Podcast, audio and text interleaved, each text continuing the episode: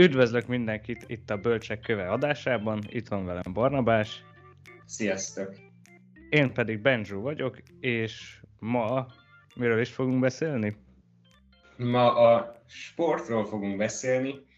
Ez egy nagyon nagy falat, úgyhogy arra szűkítettük le a, ennek az adásnak a fókuszát, hogy így a, a sport nézői lét, vagy a szurkolói lét, hogy miért nézünk, vagy miért nem nézzünk sportokat, mert szerintem ez egy nagyon eh, izgalmas és jó dolog az én számomra legalábbis eh, szurkolónak lenni, meg nagyon szeretek sportot nézni, erről olvasni.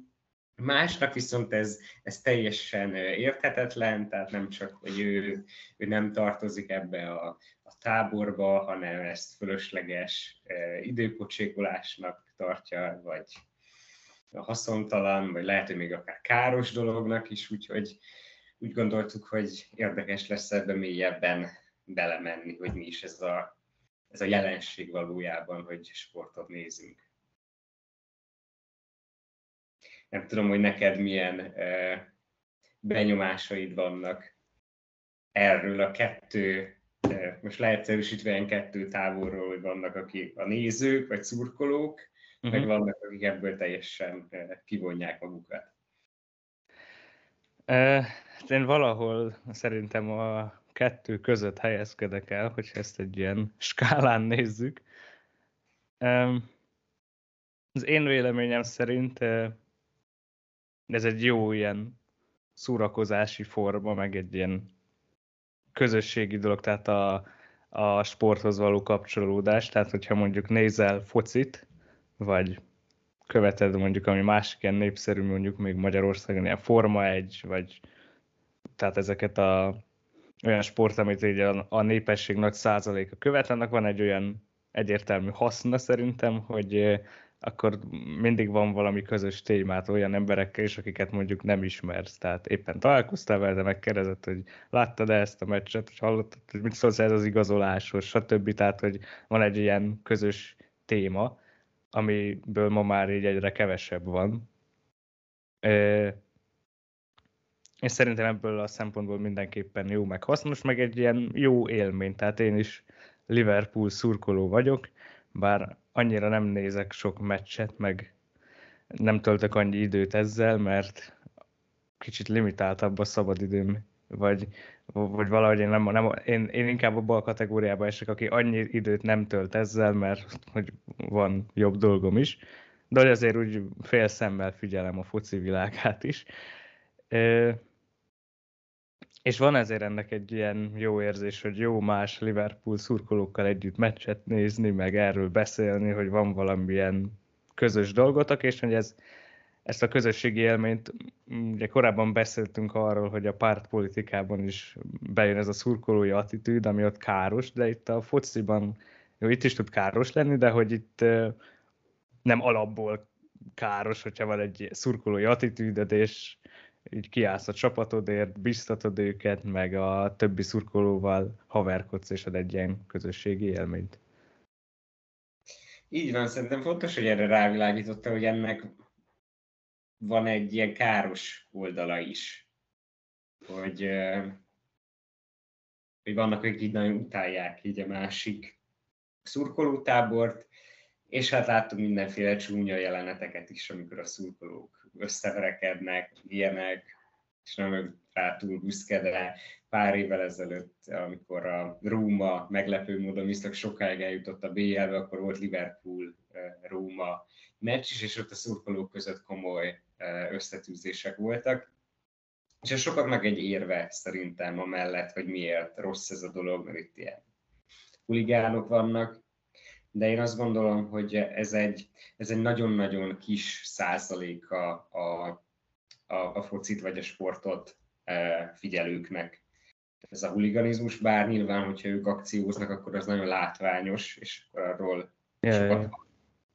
De azért a, a normális civilizált szurkolók mégiscsak többen vannak. Meg különböző ösztönzőkkel, intézkedésekkel ezeket a dolgokat azért vissza lehet szorítani. Tehát például régen nagyon-nagyon sok uh, atrocitás volt az angol bajnokságban. valaki írt is erről egy ilyen elítélő cikket, hogy egy nyomorúságos sport, amit nyomorúságos pályákon, nyomorúságos emberek előtt játszanak. és aztán ezek így nagyjából mind megváltoztak, kezdve azzal, hogy milyenek lettek a stadionok, uh-huh. bár nem lehetett állójegyeket venni, így feljebb nyomták az árakat, ezért inkább a, a felsőbb osztály kezdett el meccsekre járni, meg családok kezdtek el meccsekre járni, uh-huh. a pedig már nem nagyon tudtak jegyeket megvenni.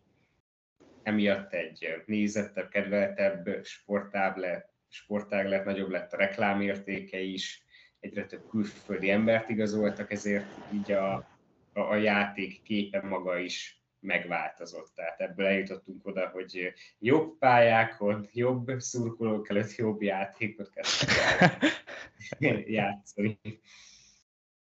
És um, én erősebbnek érzem a, a magam részéről azt, hogy ez, ez közösséget teremt.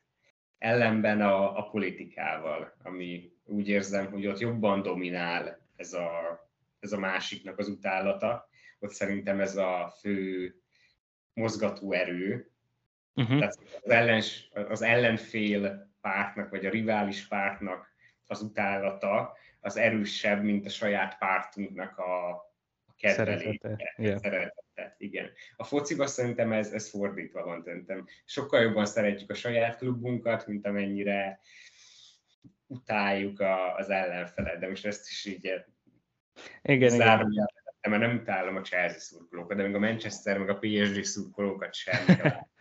A Neymar mezes kisgyerekeket azt gondolom, hogy jó általános szegények megvezették a szüleik, meg a média. Tudom, is ironizál.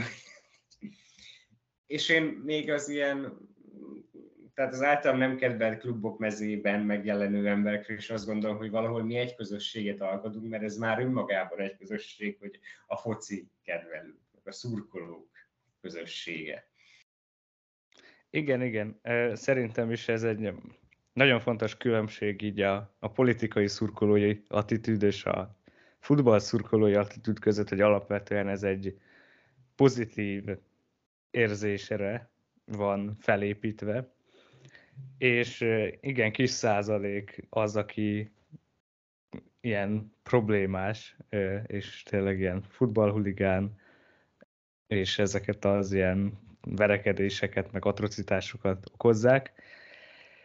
És hogy igen, így még azokkal is, akik más csapatnak szurkolnak, így meg, meg tudod velük is találni a közös hangot, mert hogy ugyanazt a sportot kedvelitek legalább. Tehát hogy így ennyi kötődésetek még mindig lesz, ami így más dolgokban nem lehet mondjuk elmondani. Tehát, tehát nem fog izé két egy Fideszes, meg egy MSZP-s szavazó, vagy szurkoló, hogyha így nézzük, ők nem fognak kezed összehaverkodni, hogy hát de jó, mind a kettőnket érdekel a politika, vagy ez legalábbis nagyon ritka.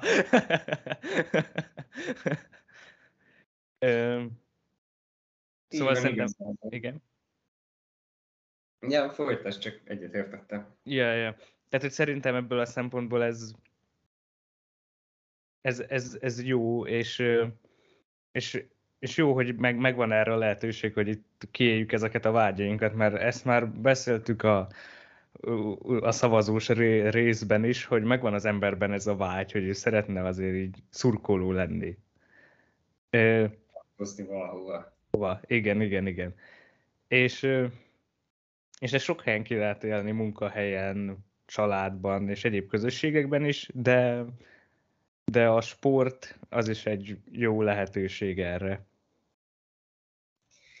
Így van szerintem is. És a másik pedig, hogy itt tényleg, amikor ilyen ellentétes táborok találkoznak, még az is jól tud e, kialakulni. Például, amikor néztük a, a BL döntőt, akkor ugye én rajtam e, Liverpoolos sál volt. És akkor emlékszel valaki külföldi, lehet, hogy spanyol volt, vagy spanyol alkú, spanyol ajkú odajött, és akkor ó, Liverpool, akkor lefele mutató Liverpool, és ú, négy núra fogtok kikapni, a Real Madrid fog nyerni, meg ilyenek, de az is olyan jó hangulatú volt, tehát úgy váltunk igen. el, hogy azt mondta nekem, hogy they enjoy the match, vagy valami. Igen, igen, tehát ezt is, amit mondasz, lehet úgy kezelni, hogy ez egy játék, és így a, a másik csapatot nem, így, nem, nem gyűlölöd, akivel éppen játszasz, vagy nem kedveled csapatot, hanem így, így viccesen hetszeled, egy, egy, a humornak egy ilyen agresszívabb formáját tudod kifejezni, ami szintén jó, hogy van erre egy, egy ilyen outlet, egy, amiben ezt ki tudod élni, tehát nem feltétlenül random embereket. Rengeteg a stílusokat kezded el cikizni. Igen. Szóval Szóval szerintem ebben úgy van, hogy valami, ami nem, nem személyes sértés, és tudjuk, hogy ez egy vicc, ez egy játék, és ha mind egyetértünk abban, hogy ez vicces, és így ez az adok-kapok humor megy, akkor szerintem ezzel semmi probléma nincsen. Így van, szerintem is. Meg, meg egy olyan téma, ami, ami, amivel nagyon hamar egy nyelvet tudunk találni, és ilyen teljesen ismeretlen emberekkel tudunk szóba elegyedni. Például másik ilyen hasonló élményem az, a, az egy Európa Liga meccs volt, talán elődöntő, az Atletico Madrid és az Arsenal játszott egymás mhm. ellen, és színházban voltam, és akkor nagyon igyekeztem az egyik körúti kocsmába, ahol tudtam, hogy ott közvetíteni fogják, és már nem nagyon volt hely, és egy ilyen angol úr mellé tudtam leülni, megkérdeztem, hogy kinek szurkolok. Mondtam, hogy hát az Arzenálnak, mondta, hogy megnyugodott, ő is az Arzenálnak. és akkor megnéztük a meccset, és utána még egy tök sokáig beszélgettünk, hogy ki milyen országba járt, meg hasonló dolgok. Úgyhogy,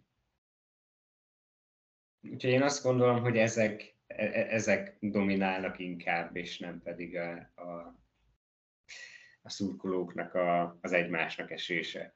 Igen, igen, az csak nagyobb hangot kelt szerintem. Tehát a mindennapokban több az ilyen pozitív interakció a futballszurkolók között, mint eh, a negatív, csak a negatívakat jobban felkelti a média, vagy felkapja a média. Tehát eh, az ilyen rasszista megnyilvánulások, ahol be kell vetni a rendőröket, ahol megdobálják, megköpködik egymást, ezek nem, nem annyira gyakoriak, mint mondjuk ezek a kis dolgok a hétköznapokban, csak ez több figyelmet kelt, mert most ez nem hírértékű, hogy összehoverkodtál egy angol úrral egyszer, de az már hírértékű, hogy pár szurkoló összeverekedett. Így van. Még egy jelenségről szeretnék beszélni ehhez kapcsolódóan, mihez kapcsolódóan ambivalens érzéseim vannak. Ez pedig az, hogy egyes embereknek nagyon-nagyon-nagyon fontossá válik, hogy a, hogy a csapatuk azok, hogy szerepel, és hogy meg tudnak hatódni, és könnyezni tudnak, hogyha valami olyan nagy eh, eredményt értek el. És eh, kettő dolog van. Egyrészt, hogy szerintem ez valahogy olyan fura, hogy végül is nem te érted el, nem a te rokonaid értéke, lehet, hogy nem is a te városod csapata, nem csak egy olyan, amit te választottál. De még nekem néha a válogatottnál is fura, hogy azért miért emeljük ekkora, e- ekkora jelentőségűvé saját életünkben ezeket a, a dolgokat. Tehát lehet, hogy sokan vannak, akik nem tudom, meghatódnak azon, hogy a válogatott olimpikonok mit érnek el, de lehet, hogy mondjuk a rokonaikat azokat nem értékelik ugyanennyire. Nekik nem jelzik vissza ugyanúgy a, a sikereiket. És ebben egy kicsit azt érzem, hogy ez az úgy, úgy rossz, hogy, hogy a, az egyensúlyok e, felborultak. Másrészt pedig e, mégiscsak ez is egy pozitívum lehet a sportban, hogy, hogy lehet, hogy van, aki ezt várja minden héten, hogy na majd játszani fog a, a csapat, ez az, amire gondol, a, közben dolgozik, bent van a mókuskerékbe, hogy de majd lesz hétvégén a, a meccs, és ez neki a nagy esemény, ugye a nézés nagyon pozitív érzéseket élhet át, akkor, hogyha a csapat nyer. Ugye ez például az ilyen olyan városokban, ahol a munkásosztály dominál, mint például Liverpool, Manchester, ott ez nagyon erőteljesen jelen van, szerintem. Tehát uh, Phil Shankly, aki egy legendás edzője a, a Liverpoolnak, még ő tette őket tulajdonképpen uh, nagyjá. Ő így érkezett oda a városba, hogy mennyire kedveli ezeket az embereket, ő skót, és hogy, ezek, és hogy neki mennyire hasonló attitűdje van, mint az itt lakó embereknek, és hogy ő őket akarja boldoggá tenni. És aztán a szobrához ez is van kiírva, hogy boldoggá tette az embereket, mert aztán egy másodosztályú, meg a feleten álló csapatból csinált egy olyat, aki rendszeresen megnyeri a bajnokságot, meg beket nyert többször, és hasonlóak. Ami biztos, hogy, hogy nagyon sokat jelentett ott azoknak a, a tömegeknek, akik, akik akkor éppen nagyon rossz munkakörülmények között, nagyon sok munkaórában dolgoztak, és más szórakozásra nem nagyon volt eh, pénzük vagy kulcsuk. Úgy értem, hogy kulcsuk, hogy például az operához nincs sok embernek kulcsa, és ez az önhibájukon kívül van. Yeah, yeah. Talán egyrészt azért, mert nagyon eh, drága, az is drága, hogyha úgy próbálod edukálni magad, hogy jobban érts hozzá, és leginkább az iskola, meg hasonló dolgok elidegenítenek ettől. Igen, igen, tehát nagyon nagy a belépési küszöb hozzá. Így van. Míg a, a focihoz azért kisebb, fő, főleg tényleg az európai focihoz, mert annyira nem bonyolultak a szabályai, talán a les, ami kicsit problémát okoz az embereknek, de azt is viszonylag hamar meg lehet érteni, hogyha egyszer valaki elmagyarázza. De visszatérve akkor arra, amit még mondtál, hogy ezen elérzékenyülünk, meg hogy ez ilyen, milyen érzéseket vált ki belőlünk. Hát egyetértek veled abban, hogy ez egy jó kitörés vagy kilépés lehet így a hétköznapokból, egy ilyen egyszerűbb szórakozási forma, főleg úgy tényleg ez a, a, az ilyen akkori munkásosztálybeli embereknek, hogy hogyha legalább a csapatuk nyer, már akkor úgy érezhették, hogy valami győzelmet érnek el, ami lehet, hogy a saját életükben nem igen volt meg ez a sikerélmény. És azért is tudjuk, vagy tudhatják az emberek sajátjuknak érezni a csapatuk vagy országuknak a sikereit, mert hogy úgy érzed, mintha te is aztán, ha szurkoló vagy a csapatnak a része lennél valahogy. Mm. Aha, igen, ebbe igazad van. Nem, tehát nem azt mondod, hogy nyert a Liverpool, hanem hogy nyertünk a Liverpoollal, mint hogyha te tettél igen, volna nyert. érte valamit. Igen, nyertünk, jövő héten velük meccsezünk. Igen. Igen, tehát úgy beszélsz, hogy te is a csapat tagja vagy valamilyen szempontból és ezért tudod a sajátunknak érezni. Arra szeretnék meg reflektálni, amit mondtál, hogy ugyanakkor lehet, hogy ezt a rokonaink, barátaink körében nem éljük meg, hogy az ő sikereiket nem tudjuk így megélni, hogy nem, nem feltétlenül érezzük úgy, mint hogyha velük is egy csapatban játszanánk. És én abszolút egyetértek veled, hogy lehet, hogy ez, ez rossz, vagy legalábbis nem jó, vagy nem annyira jó hogy jó lenne, hogyha meg tudnánk élni mások sikereit, a szeretténk sikereit is úgy, mint hogyha azok a mieink lennének, mert hogy mi egy csapatban játszunk. Nyilvánvalóan a legjobb szerintem az az lenne, de ez ilyen nagyon idealista gondolat, hogyha minden ember sikerét így tudnád megélni, mert azt gondolod, hogy mi vagyunk az emberiség, és mi az emberiség csapatban játszunk, és itt mind a jóra törekszünk, vagy legalábbis arra szeretnénk törekedni, az lenne az ideális és hogyha bárki bármit elér, csinál egy filmet, ír egy könyvet, felveszik az egyetemre, kap egy ötöst a dolgozatra, valahogy e, kitűzött egy célt, és azt elérte, keményen dolgozott, akkor az, az mindenképpen tiszteletre mértó, és akármilyen kicsi dolog a sikert, azt értékelni kell mindenkihez így magához mérten, és jó lenne, hogyha meg tudnánk így élni mások sikereit. És ehhez kapcsolatban szeretnék annyit mondani, hogy, hogy vajon ez miért lehet. Én azon gondolkodtam, hogy lehet, van benne, de aztán lehet nagyon rosszat feltételez már az emberekről, de hogy egy kis irítség azért sokszor szerintem ebbe úgy belecsúszik, hogy hát ő elérte ezt, én meg nem. Tehát szerintem ez, vagy ha nem is irítség az, hogy, hogy hát ő mit gondol magáról, hogy hogy lehet ő ilyen ambíciózus, meg stb. inkább maradjon meg ennek, ami, de, de leginkább ez az irítség, hogyha te nem érsz el ilyen sikereket, akkor nem akarod azt látni, hogy mások elérnek dolgokat, mert attól olyan negatív érzései lesznek, hogy te miért nem. Így van, ez biztos, hogy benne van, de ebben azért szerintem sokszor az is ö, bűnös, aki eléri a sikereket, mert lehet, hogy nem, nem tud ö, méltósággal győzni, ugye tudni kell emet fővel veszíteni, és méltósággal győzni. Tehát van, akiben ilyenkor egy ilyen hübrisz alakul ki, és így menőzik, és, benne, és hogy szerintem sokan vannak tényleg, akik lenézik azokat, akiknek nincs akkora menőkocsia, meg... Ez mondjuk igaz, ebben igazad van. Tehát valószínűleg az lenne nyilván az ideális, hogyha, hogyha mind a sikereinket, mind a kudarcainkat helyén tudnánk kezelni, és így mind magunknak, mind másoknak egyaránt szurkolnánk. De pont, hogy nem azt éljük meg, hogy egy csapat vagyunk, hanem sokszor azt éljük meg, hogy így, így versenyzünk, így össze kell hasonlítanunk magunkat a, a szomszédunkkal.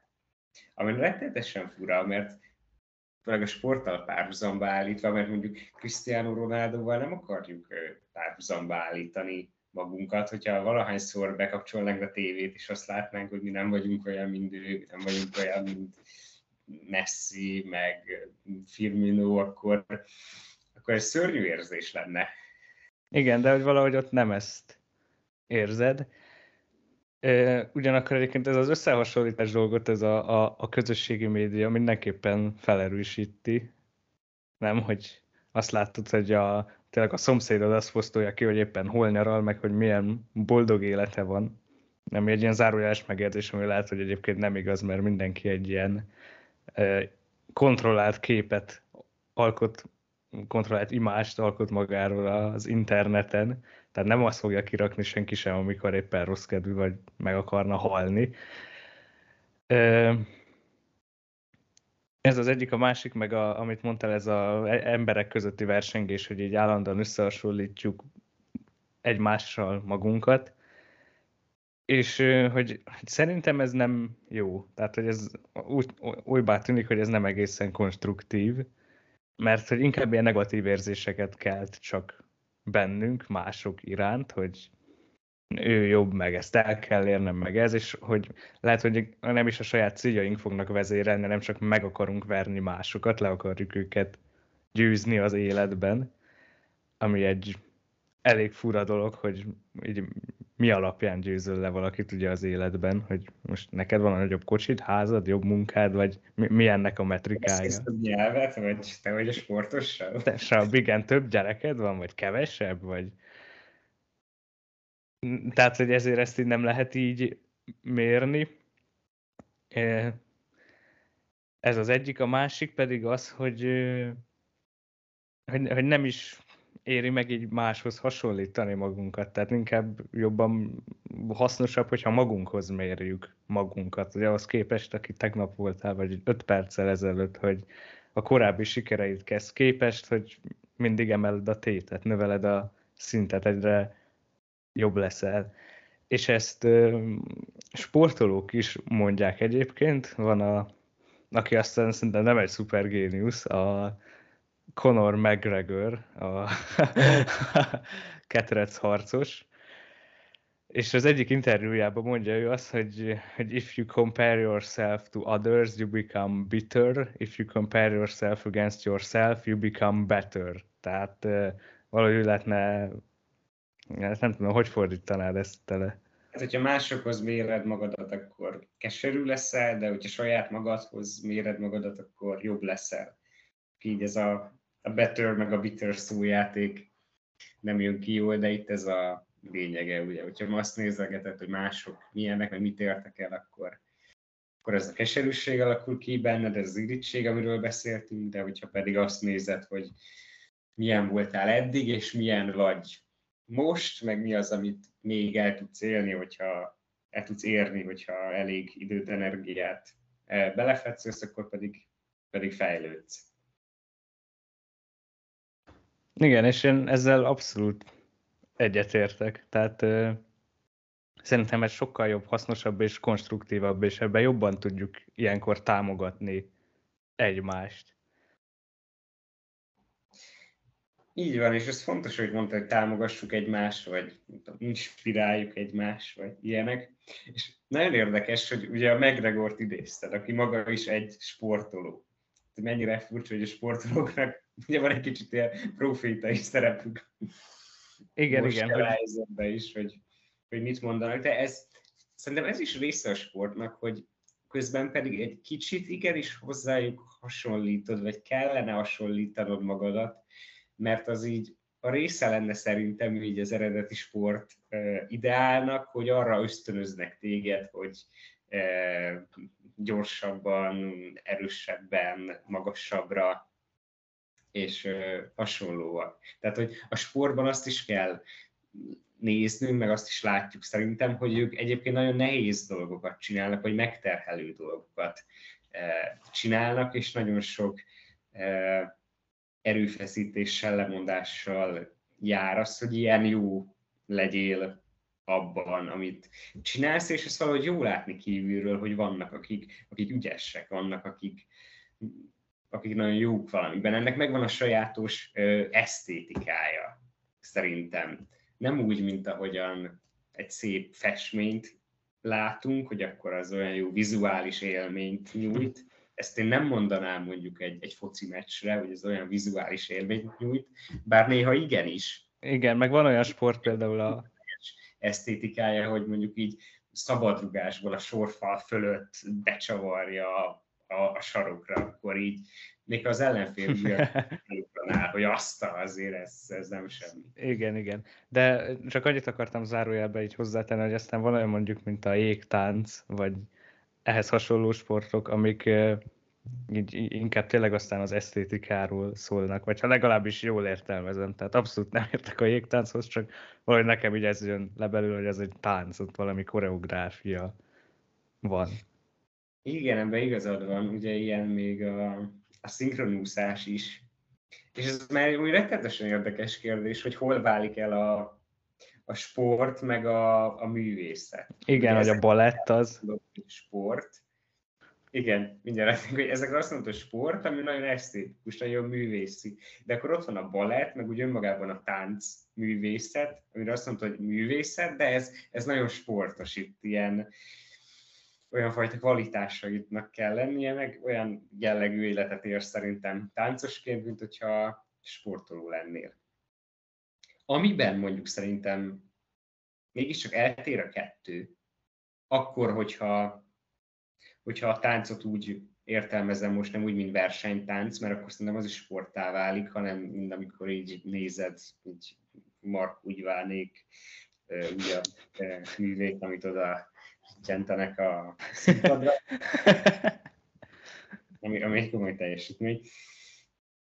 Tehát és azért vízválasztó szerintem ez a pontozás, mert a művészetben szerintem nem úgy kell hozzáállni, hogy itt vannak a, a szabályok, itt vannak ezek a szempontok, és ezekben kell minél magasabb értéket nyújtani. A, a, a művészetben is megvannak a szabályok, a szabályszerűségek, de ez ott nagyon ö, képlékeny. A művészet képes arra, hogy ezekből kilépjen, meg, meg nem nem ilyen szemmel nézed, azt nem akarod méricskélni. A sportot meg igenis méricskélni akarod. Például a, a jégtáncnál ott, ott nagyon komoly ilyen pontozási szabályok vannak, hogyha ilyen ugrás volt, akkor egy olyan ugrásnak kell lennie, és az adott típusú ugrásból az a jó, ami nem tudom, olyan magasra megy, és annyit pördül közbe, és többi és ez ilyen paradigmatikus sport szerintem, hogy nagyon precízen meg van fogalmazva, hogy mit várunk, és, és azt kell megcsinálni a sportolónak, mind ahogy a, a céllövőknél is, hogy na ott van az a kis pont, és akkor oda kell belülni. Ez, ez, ez a fajta metodika, ez így nagyjából minden sportra ráhúzható, ha más nem képletesen is, hogy na itt van az a meghatározott dolog, amit várunk tőled, ezt nagyon nehéz megcsinálni, és, és csináld. Tehát ilyen értelemben egy ilyen teljesítmény esztétika, vagy csúnyában megfogalmazva, ilyen teljesítmény pornó, hogy azt nézzük az, ami nekünk örömet okoz, hogy valaki ilyen nagy teljesítményt ér el, hogy igenis megfutja azt a távot, megugorja a lécet, belövi oda a, a labdát, vagy a golyót, vagy tud annyit bördülni ugrás közben, és hasonlóak.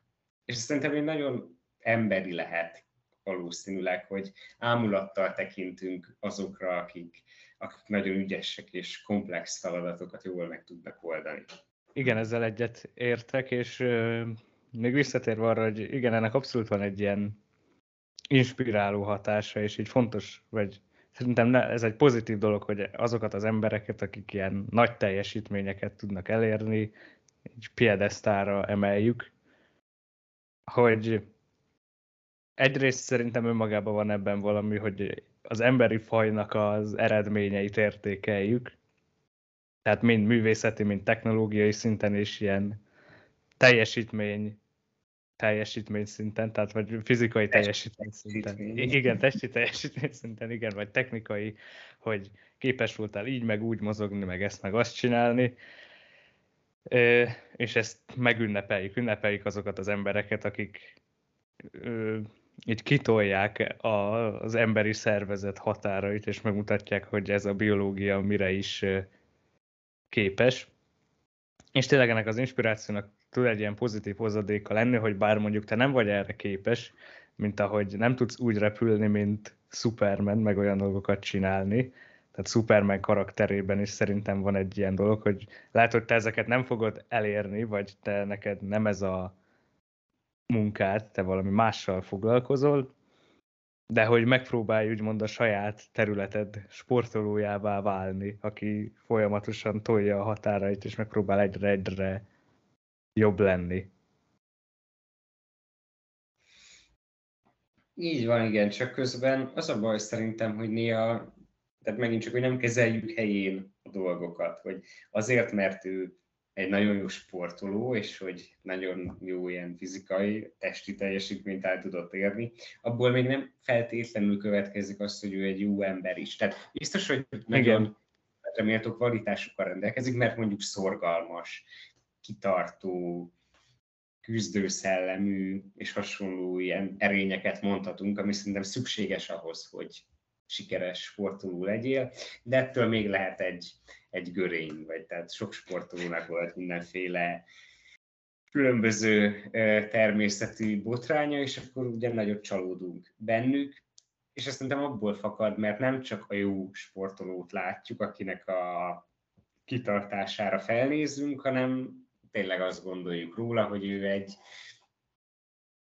olyan ember, aki egy ilyen jó ember, és nem csak a, a sportban, de más dologban is e, jó lenne hozzá hasonlóvá válni. És szerintem sokan vannak, akik ilyenek, és um, mondanék nem tudom, neveket, akiket én ilyennek tartok, nem tudom, például Harry Kane, akit én most uh, ilyennek gondolok, bár nem vagyok uh, Tottenham szurkoló, de az ő mentalitása, az ő küzdelme, amit akár jól megy neki, akár nem mindig tanúsít, meg az egész életútja, az nagyon inspiráló. Ugyanakkor ez veszélyes is, ugye beszéltünk erről, hogy a legjobb az az, hogyha olyan példaképeket választasz, hogy kitalált személyek, mert Igen. biztos nem fog kiderülni. Tehát nekem nagyon rossz érzés lenne, hogyha kiderülne, hogy valami nagy botrány. Erikénről például ez, az elég rossz lenne. Igen, igen, igen. Tehát ebből a szempontból e, igazad van, egyetértek veled, hogy ezt tudni kell a helyén kezelni.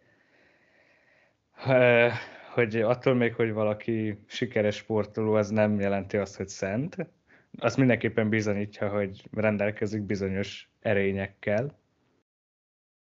de ettől még ő is ember marad. Tehát ezt fontos, hogy tudatosítjuk magunkba, és nem fogok vitatkozni veled ezzel, hogy, hogy a, legjobb példaképek egyértelmű, hogy a kitalált példaképek, mert bennük nem lehet csalódni, ha csak nem jön valami író, aztán valami későbbi évadban, vagy folytatásban tökre nem teszi, de akkor még mindig tudod úgy kezelni, hogy jó, ez nem része a kánonnak az én. Mert még ha ezt a valóságba teszed, akkor az már kicsit furcsa, hogyha tagadod a valóságot. Ez az egyik. A, a másik meg igen, hogy igen, tehát tudni kell a helyén kezelni, de ettől függetlenül jó inspiráció forrást tudnak nyújtani ezek az emberek. És még arra szerettem volna kitérni, hogy, hogy pont azért, mert, hogy felnézünk erre a teljesítményre, és hogy ők mit értek el, ezért szerintem a legnagyobbat lehet, akkor tudsz csalódni egy sportolóban, nem akkor, hogyha kiderül, hogy egy tajparaszt mondjuk, vagy vagy valamilyen kisebb botrányai voltak, tehát, hanem hogyha mondjuk kiderül, hogy ő doppingolt, vagy, vagy egy csalt, nem játszott szabályszerűen, mert akkor úgy érzed, hogy ez az egészet, ez az egészet aláássa. Igen, hogy szembe köpte magát a, a sportot. Ugye biciklis sportokban Igen. az elő rendszeresen, emlékszem például Rasmussenre, én nem néztem különösebben soha a biciklis sportokat, csak így édesapánk ennek nagy anyja, és akkor így onnan Igen. vannak információk, és amikor én úgy éreztem, hogy és szerintem gyerekként mindenki úgy érzi, hogy akkor lehet csak sportot nézni, hogy kiválasztunk valakit, akinek szurkolunk, mert különben egy hótunalom az egész. Erre majd még egy fél mondat erejéig visszatér. Yeah, jó. Hát, és úgy éreztem, hogy ki kell valakit választani, és akkor én a Rasmussen választottam ki, aki akkor olyan esélyes volt, vagy valami, és akkor kiderült, hogy doping volt, és szerintem azóta nem e, versenyzett. Azóta már elég sok év eltelt, ugye ilyenkor el van tiltva is, meg lett volna az esélye, hogy visszatérjen, de aztán valahogy, valahogy nem. Igen. Uh, majd akkor ezt ne feledd el, erre térjünk ide még így a biciklis dolgokhoz kapcsolódva, annyi, hogy a bicikli amúgy egy sokáig, nem tudom, hogy jelenleg mi az állás, de sokáig kifejezetten egy olyan sportág volt, ahol ment a doppingolás. Mert egy idő után már mindenki doppingolt, tehát ha te megpróbáltál tisztességesen játszani, akkor esélyed nem volt, ezért így muszáj volt doppingolnod. Tehát tipikusan ez az eset volt, amikor a közösség, tehát a, a versenyzői közösség maga húzta le a szintjére a, az individumot, aki megpróbált volna talán a legnagyobb erényre törni, ami nem is feltétlenül az, hogy nyersz, hanem hogy szabályszerűen játszod a játékot, és kihozod magadból a legjobbat, és hogy ezeket az embereket így lerántották a maguk szintjére ezzel, hogy, hogy inkább, hogy akkor ők is dopingoljanak, mert különben ne, nem tudsz biciklista lenni, mert e-, egyszerűen ilyen ez a sport. És aztán volt több ilyen ügy, és most nem tudom, hogy hívják az adott embert. Ő, ő lehet, hogy nem ilyen országúti kerékpáros volt, hanem ez a ne, nem tudom, hogy hívják ez a terem, amikor terembe bicikliznek. Miért tudom, melyikre gondolsz, igen, és ilyen... Ilyen, ilyen dölt a pálya, igen. Igen, tehát ő lehet az volt, most ebben nem vagyok biztos, de ő is pont ezért, mert hogy mindenki doppingolt, ő is elkezdett doppingolni, és aztán ő, már ő lehet országúti volt aztán, de mindegy, nem tudom a nevét már. És ő lebukott, eltiltották x időre, és ő aztán visszajött doppingszerek nélkül, és aztán úgy sikerült nyernie, és ő aztán egy nagy alakja ennek, hogy ha jól tudom, vagy ez ellen küzd, hogy a, ebből a, a biciklisportok világából egy szorítsák vissza a dopping használatot, és hogy ne kelljen ehhez folyamodni. Ö, tehát tehát még, még így is, hogyha valahogy csalódunk egy sportolóba, még így is szeretik az emberek, én is szeretem a visszatérés történetekben még valami plusz inspiráló dolog van, és ebben is van valami, hogy ő miután úgymond rossz útra tért, visszajött és megcsinálta tisztán, ami ezután így még tiszteletre méltóbb, és hogy utána megpróbálja a sportot jobbá tenni, hogy ne egy ilyen toxikus közösség legyen. Így van, ez egy nagyon jó példa. Szerintem nekem az ellentetje jut eszembe, a Lance Armstrong, aki a Tour de France hőse, nem is tudom, hogy talán hétszer nyert zsinórba, vagy tehát ilyen nagyon sokszor, aztán visszavonult, utána visszatért, és akkor talán harmadik lett, na, és akkor utána így kirobbant a, a botrány, akkor szerintem az összes ilyen első viát azt elvették tőle, akkor utána elkezdtem mondani azt, hogy de miután visszatért, akkor ő már nem dopingolt, tehát az, az azt hiszem harmadik hely, az már tisztán volt, de senki nem viszi el neki, meg az egészet így próbálta eltussolni, meg ködösíteni, meg talán még ilyen is volt, hogy megfenyegetett embereket, amikor már az így reális volt, hogy kibukik ez a dolog. Tehát egy ilyen hősből egy, egy antihős lett, és Igen. Ez, ez, ez szörnyű. Tehát hogy pont, hogy pont, hogy arról kellene szólnia ennek a, a versenysportnak, nekünk nézőknek, hogy találunk magunknak inspirációt és példaképeket. És kiderül, hogy akit hősnek gondoltunk, az egyáltalán nem az. De végül is ez is egy jó eh, tanulópénz lehet. Hát igen. Ö, meg még annyi egyébként ezek a doping dolgoknál szerintem még az lehet azért érdekes, hogy amikor ugye valamit így utólag vizsgálnak ki, és hogy mondjuk lehet, hogy közben változott a szabály, tehát tudod, megvannak még a régi minták, és a mai módszerekkel letesztelik, és akkor kimutatnak valamit, ami, ö, amit akkor még nem mutattak és akkor ez alapján egy régi eredményt elvesznek. Ez mondjuk nem tudom, hogy mennyire fair, mert hogy meg azért így ebben sok minden benne van, hogy nem feltétlenül csak ugye az attól függ, hogy mi, mit mutat ki, hogy most do- dopingolsz-e vagy sem, hanem hogy milyen gyógyszert szedsz, vagy stb. Tehát például a sportolóknak nagyon oda kell figyelniük arra, hogy milyen gyógyszert szedjenek, vagy vannak, amit nem is szedhetnek. Pont ezek miatt a dolgok miatt. Így van, most ezzel meg az a baj, hogy vannak sokan, akiket nem általában gyanúsítanak meg, vagy vesznek el tőlük e, érmet. Ugye már nem tudom a részleteket, de volt egy ilyen magyar e, atléta, talán kalapácsvető volt, vagy e, diszkoszvető, akitől elvettek e, érmet, és szerintem nem bizonyították jól, még az is lehet, hogy utána kiderült, hogy, hogy, hogy nem volt saras. És szerintem ez ez, ez nagyon-nagyon eh, rossz lehet, hogy azt hiszem ilyen Fozekas Robert, talán ő lehet az, nem tudom, hogy uh-huh. eh, nem tudom, hogy mi lett a történet vége, meg a részletekre már nem emlékszem, de, de azt tudom, hogy, hogy itt volt egy ilyen hosszú húzavona, hogy, hogy akkor ő doppingolt-e vagy sem. Valószínűleg ott is valami hasonló volt, hogy vagy dopingszert mutatott ki, de az lehet, hogy csak valami gyógyszer, vagy e, valami ilyesmi. Várjál, próbálok e, utána nézni. Az Aténi olimpián a versenyben első lett, de a doping vizsgálaton nem adott elegendő mintát, és elhagyta az ellenőrzés helyszínét. A dopingvédség elégtelen mintaadás miatt kizárták a versenyből. A Magyar Atlétikai Szövetség szeptemberben elsőfokon két évre tiltotta el Fazekast, aki a Nemzetközi Sportdöntő Bírósághoz fordult az ügyel kapcsolatban. Novemberben az MASZ, MASZ egy évre csökkentette az elsőfokú ítéletet.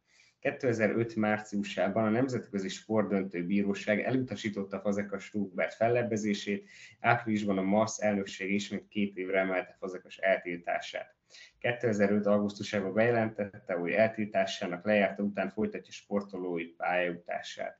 2007 májusában Csehországi turnóban tért vissza, júliusban térköntéten esett át, így lemaradt a VB indulásról. 2008-ban második lett az OB-n, júliusban teljesítette az olimpiai A szintet. Az olimpián döntőbe jutott, ahol nyolcadik lett. Okay, hát most erről nem találok Várjál, még van itt. 2012. júliusában pozitív doping mintát produkált, amikor szervezetében stanozololt mutattak ki, bár hivatalosan nem nevezték meg, de kikerült az olimpiai csapatból. Egy hét múlva a B próba elvégzés után Fazekas elismerte, hogy az ő doping tesztje hozott pozitív eredményt. Esefokon 8 évre tiltották el, később kimutatták, hogy a Fazekas által használt táplálék kiegészítő tartalmazott stanozolt. Októberben a másodfokú ítéletben 6 évre csökkentették az eltiltást, 2013-ban a táplálék kiegészítő gyártócéget beperelte. Azért itt van minden. Ja. Valószínűleg az, az atlétika, meg a a, a, a kerékpárversenynél azért jön ez elő ilyen gyakran, mert itt tényleg nagyon-nagyon sokat számít az erőnlétet, tehát hogy mit mhm. bírsz uh-huh. fizikailag, ezért itt a dopingszer az nagyon-nagyon döntő lehet abban, hogy te hol végzel az adott versenyben. Mondjuk én nem értek ezzel kalapácsvetés, meg diszkoszvetésnél nekem egy kicsit fura, de én ebben teljesen laikus vagyok. Még hogyha jól tudom, akkor NBA-ben, meg NFL-ben, tehát a, az amerikai kosárlabda, meg amerikai foci ligában nincsen doping teszt. Hm. Ami érdekes, mert akkor ezzel ugye szabadjára engedik ezt a dolgot, de nem is gondolod bűnösnek azt, aki ilyen dolgot csinál. Másrészt pedig ott azért nem ezen múlik a dolog. Igen. Tehát, szerintem azért, mert teljesítménynövelőt használsz, attól még nem biztos, hogy könnyebben kapod el a labdát, hogyha wide receiver vagy, vagy könnyebben dobod be a, a három pontos kosarasként, mert annak van egy Igen. és nagyon nehéz. Szerintem. Igen. Meg ott csapatként kell együtt működni. Tehát egyrészt a technikát, azt, amit jól mondtad, ezt nem lehet doppingolni. És ugyanígy ezt a csapatdinamikát, taktikát, a, a, az agyi részét a dolognak, mondjuk így, az sem lehet. Tehát lehet, hogy te jobban tudsz futni, de ugyanez akár amúgy szerintem elmondható a, a sima európai normál focira, hogy ott is most attól még, hogyha gyorsabban tudsz sprintelni, lehet, hogy előbb leszel ott a kapunál, de ha két ballábos vagy, akkor nem fogod tudni belőni azt a labdát úgy. Így van. Tehát igen, és ebbe igazad, hogy mondjuk a bicikli az tipikusan az, ahol va- nem értek hozzá, de azért nem tűnik annyira technikás sportnak. Ott inkább nyilván ezzel lehet játszani, hogy most akkor hol, hogy osztod be az erődet az adott szakaszra, terepre, hogy a mezőnytől hogy szakadsz le, stb. ilyenek, mikor iszol, vagy stb. Ugye alapvetően tényleg az a lényeg, hogy ott bírni kell órákon keresztül a kardiót izommal, mindennel, szívvel, és ezért ott ez, ez, ez fontosabb tud lenni. Így van, még kettő dolgra szeretnék. Eh, igen, igen, tényleg volt valamit, amit mondani akartál, csak közben igen, még ez is nem tűnik annyira izginek így ahhoz képest, amikről eddig beszéltünk, de hogy kell-e van, akinek szurkolnod ahhoz, hogy tudja ja, élvezni a, a versenysportot. Most nyilván szerintem az ilyen, amiket én esztétikainak jelöltünk meg, a szinkronúszás, meg uh, jégtáncot valószínűleg uh, nem, mert ott tényleg azt nézed, hogy mennyire szép. És szerintem sokan azt mondanák, hogy, hogy de azért a többinél úgy igen kell. Én pedig most egyre inkább azon a véleményem vagyok, hogy valószínűleg inkább a sporthoz kell uh, értened tehát, uh-huh. de miért meg sok szurkoló engem elítélne. Tehát, hogy én meg tudnék nézni egy olyan foci meccset is, ahol az eredmény számra teljesen közömbös, mert most már elég jól beleástam magam hobbi szinten a, a taktikába, hogy azt nézem, hogy hogyan próbálják uralni a területet, milyen felállásba mennek ki, mire mit lép az egyik edző, azt hogyan próbálják megvalósítani a, a játékosok, utána megnézem a statisztikát erről az értékelést, és én úgy érzem, hogy sokat tanulok ebből is, kezdem úgy nézni a focit, mint hogy egy ilyen, ilyen sakkmeccs lenne, vagy hát van egy ilyen vonulata is. És nekem különösen tetszik azt, hogy egyrészt van benne ez, hogy akkor a taktika, mire figyelünk, stb. Uh-huh.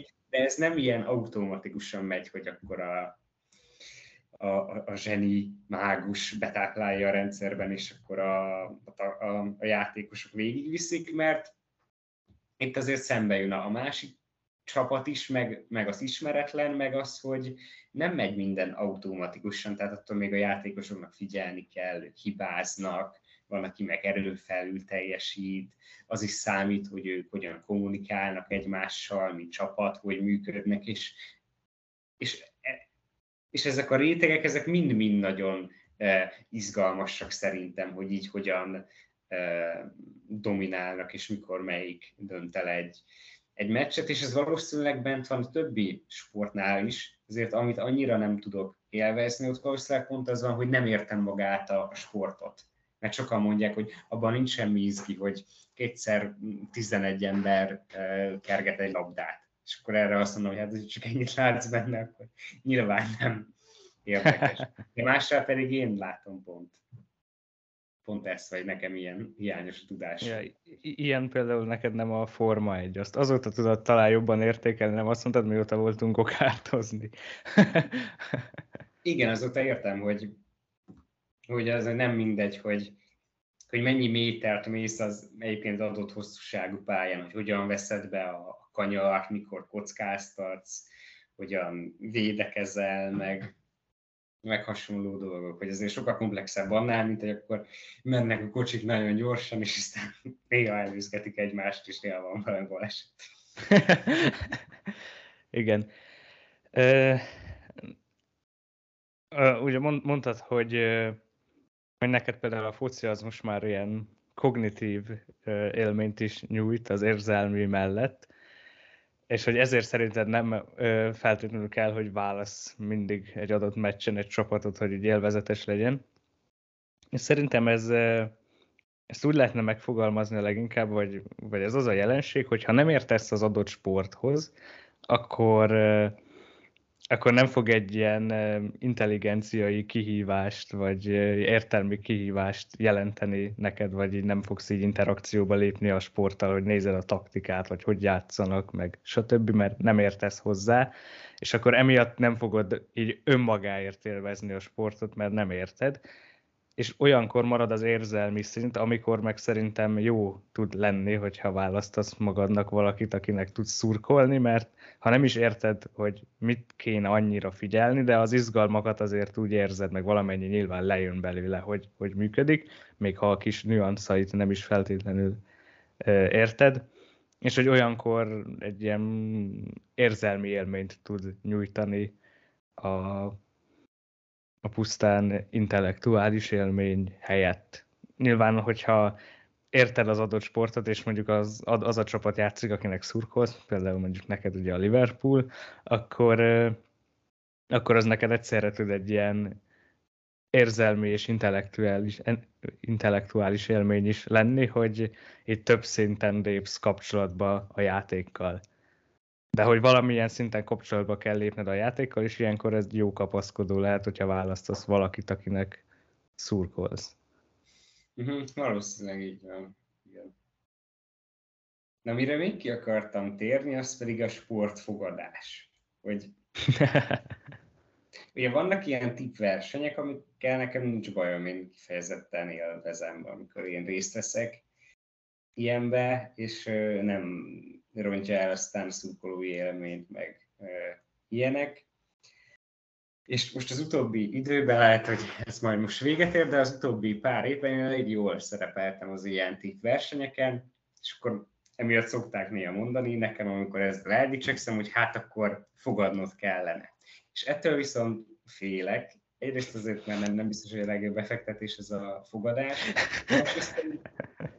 ott már egy kicsit attól arra egy kicsit úgy tekintek, hogy, hogy akkor már nem lennék jó szurkoló. Akkor, mint hogyha ezzel a, az egészet, amit én a sport iránt érzek, azt valahogy így, így bemocskolnám.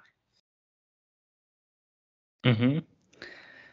Uh, igen, ezt megértem, mert úgy éreznéd, nem, mint hogyha így, így pénzre váltanád valahogy a kötődésedet a dologhoz. És van egy ilyen ártatlanabb dolog, mondjuk így nem, hogy ez a, a játék, ahol így tényleg ünnepeljük a sikert, a versenyt, a stb. És akkor te ezt így, így lerántod a hétköznapok szintjére a, a pénzhez. Nem? Igen, lehet, valószínűleg így, igen. Ta, talán, vagy én erre gondoltam. És hogy, de ugyanakkor, ö, ugyanakkor attól még, hogyha nem fogadsz a háttérbe, igazából nagyon sokszor ez történik, vagy ez hagyja a sportot, mert ez egy hatalmas nagy üzletág. Például ugye sokat beszélünk a fociról, de a foci ennek nagyon jó példa, mert nagyon sok ember nézik, tele van szponzorokkal, hihetetlen mennyiségű pénzek mozognak, hogy megvegyenek egy-egy játékost, vagy leszerződjenek egy támogatóval, és meg eladnak, vesznek csapatokat über nagy pénzekért és, és, és amikor ezt, és ez általában nem tűnik fel, vagy ez így nem, nem ez van azért a középpontban, és amikor valahogy ez a középpontba kerül, az az embereknél általában kiüti a biztosítékot. Pont azért, amit mondtál, mint hogy a fogadásnál is úgy érzed, hogy így ezzel valahogy bemocskolod. És szerintem ezért volt az, hogy lett volna ez a milyen... Igen, igen, igen, amit eh, pár csapat összeállt volna, nem valami kilenc csapat, és akkor ők... Igen, szerintem összesen 20 akartak, csak ugye meg volt, hogy mennyi az, aki már benne van. Ja, ja. Azok a klubok, akik on board, és akikben bíztak, de nem jöttek. Az lett volna a lényege, tehát, hogy kvázi egy ilyen, tehát ezt nehéz megfogalmazni, tehát ilyen abban az értelemben ilyen NBA-szerű lett volna, hogy fixen benne vannak csapatok, nem lehet kiesni belőle, abban a szempontból meg BL-szerű volna, hogy a különböző nemzetek ilyen nagy sikerű csapatai lettek volna, és ezt az indokolta, hogy így nagyon nagyot szakíthatnak ezek a klubok, mert többen fognak megnézni egy egy nem tudom, egy Arsenal, Inter Milánt, meg egy Real Madrid, Liverpoolt, mint amikor tudom, a Real Madrid az Eibarra játszik, vagy amikor a, nem tudom, a, az Inter Milán a Fiorentinával, tehát hogy yeah, yeah, yeah. a kisebb csapatoknál, és ez, és ez nyilván sokaknak nem tetszett, hogy akkor így a, a pénz ez így elmos, elvisz mindent és ebben igazad van, hogy itt van egy ilyen, egy ilyen aszimmetria, hogy de közben pedig már így is ez dominál, és úgy is nézzük ugye az átigazolási szezon, meg minden, akkor igen, meg igen. meg, és meg, meg így is sokan uh, tipmixelnek például. Igen, tehát valahogy ezt úgy lehetne megfogalmazni, hogy az emberek elfogadják ezt, hogy ez egy ilyen hogy itt a pénzt hajtja a föld kerekét, meg a, meg a labdát, az pörgeti, de amikor ilyen kulcsfontosságú dolgokat, vagy számunkra kulcsfontosságnak tűnő dolgokat, mint a nemzeti bajnokság, ezeket próbál elnyomni, akkor azért felhördülnek a, az emberek.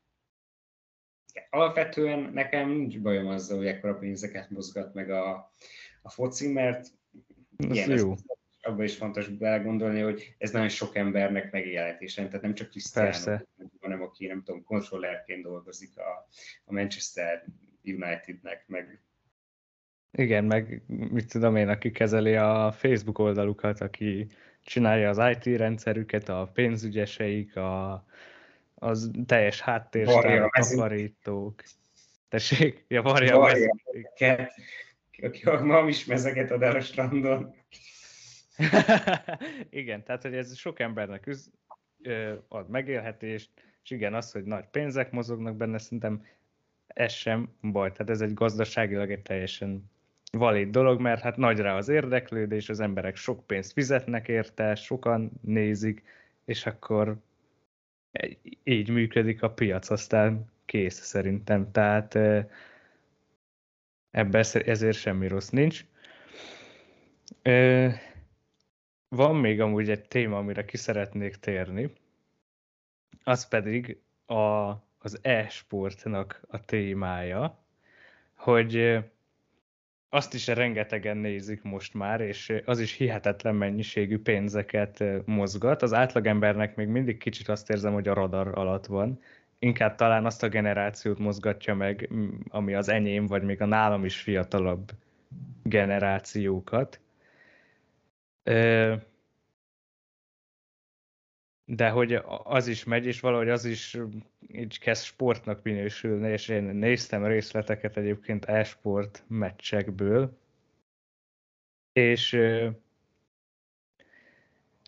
na mindegy, szóval először tennék fel egy kérdés, hogy szerinted így hozzá lehetne csapni ezekhez a klasszikus sportokhoz az e-sportot? Mondjuk azért, hogy és aztán megkérdezem, hogy akkor például mondjuk a sakk az egy sportnak minősülne egyébként tényleg. Hát, oké, okay, ezek ilyen csapdázós kérdések, mert akkor azt kell visszakérdezni, hogy de mire akarod aztán ezeket a definíciókat használni? Tehát, hogy olyan értelemben szerintem nyugodtan tekinthetjük ezeknek sportokat, sportoknak, hogy igen, valamilyen fajta ügyességre mennek, emberek yeah, yeah. Szurkolnak, minden. Olyan értelemben pedig nyilván nem, hogy azért nem akarnád, hogy az emberek ezt csinálják tesi óra helyett. Tehát látom, yeah, hogy, a, igen. Hogy, az, hogy mind a sakk, meg nem tudom, a póker, azt én klasszikusan nem, nem sportnak mondanám, hanem játéknak mondanám. Uh-huh és ezeket is játéknak mondanám, csak amikor valami játékból versenyt csinálunk, vagy akár egy művészetből, mint a tánc versenyt csinálunk, uh-huh. Akkor már azt mondjuk rá, hogy, hogy sport. De ha azt mondjuk rá, hogy sport, akkor mondjuk rá, hogy sport, tehát én nem vagyok ilyen Igen. sport ellenes. Ja, én is egyébként ezt mondanám rá, hogy sport, pont ezért, amit mondtál, mert hogy itt is ez a teljesítményről szól, és mondjuk pont, hogy a, a sakban ott nem a fizikai teljesítményt értékeljük, hogy most hány fekvőtámaszt tudtál lenyomni, hanem azt, hogy mennyire megerőltetted az agyadat, hogy legyőzd az ellenfeledet. És amúgy a sakkozók is rengeteg kalóriát tudnak elégetni, mert annyit gondolkodnak, meg az is elfárasztja őket. És az e-sport is amúgy ilyen, mert mm, ott is nagyon-nagyon kell taktikázni, tehát az is egy ilyen, van benne egy ilyen elme része, és nagyon-nagyon gyorsnak, meg technikásnak kell lenni benne, tehát a legtöbb e-sport játékban mondjuk, amik így nagyon mennek, ugye mondjuk az ilyen League of Legends, meg a Counter-Strike, szerintem ezeknél a reflexek nagyon sokat számítanak, meg mondjuk a technikának, helyzetfelismerésnek, hogy most éppen mit csinálsz, hogy csinálsz, és igen, én ezt ezért sportnak tudnám hívni, mert hogy ez is valami teljesítmény, még hogyha nem is ez a klasszikus fizikai teljesítmény, hanem inkább valami mentális, inkább neurális teljesítmény, hogyha ilyen reflexekről, meg ilyen kattingatásról van szó. Igen, a másik pedig, hogy az e-sport jól ki tudja egészíteni a, a nem e-sportot is. Tehát már Magyarországon is egyre több fociklubnál a, a focista gyerekek, ők ilyen talán nem fifáznak, de ilyen hasonló jellegű játékokat játszanak az Egyesületben is, meg ilyen szimulációs dolgokat, pont azért, amit mondtál, hogy helyzetfelismerés, technika, uh-huh. stb., hogy ne csak jól tudják rúgni a labdát, hanem, hanem ennek a, a stratégiai részét is jól lássák. Úgyhogy szerintem ez egy nagyon hasznos uh, innováció. Igen, igen, ezzel abszolút egyetértek veled. Meg, meg csak még visszatérve, amit korábban mondtál, hogy azzal is egyetértek egyébként, hogy, hogy nyilván nem ezt kéne csinálni a tesi úra helyett, tehát hogy ezt is fontos a helyén kezelni, hogy, hogy, hogy igen, ebből a szempontból sport, hogy ez is verseny, és valami teljesítményt várunk el, és pontozzuk, meg nyertesek vannak, meg stb. De hogy ez nem mozgásforma, tehát és akkor kitérhetünk erre a kis érdekességre, hogy, hogy amikor úgymond mi átlag emberek sportolunk, az, az érdemes kicsit máshogy kezelni talán, mint a, az, amikor az élsportolók sportolnak.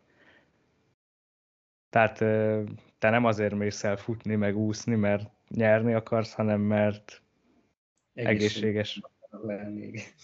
Igen, igen. Mert élvezem egyszerűen.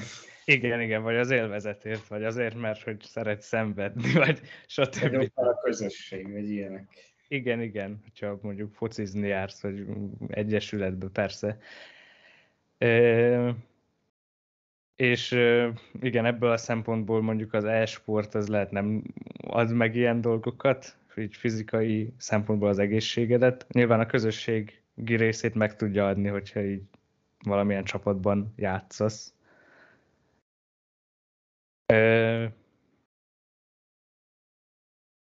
De, de igen, tehát hogy nálunk, ha, tehát, nem, tehát fontos, hogy a sportnak, hogy éppen most melyik definíciórára gondol az ember ebből a szempontból, hogy, hogy ez hogy a versenysport, amit nézel a tévébe, meg pénz, meg minden, vagy az a sport, amit te csinálsz, hogy amikor kicsit megerőlteted magad. hát igen. A másik pedig így lezárásként, hogy,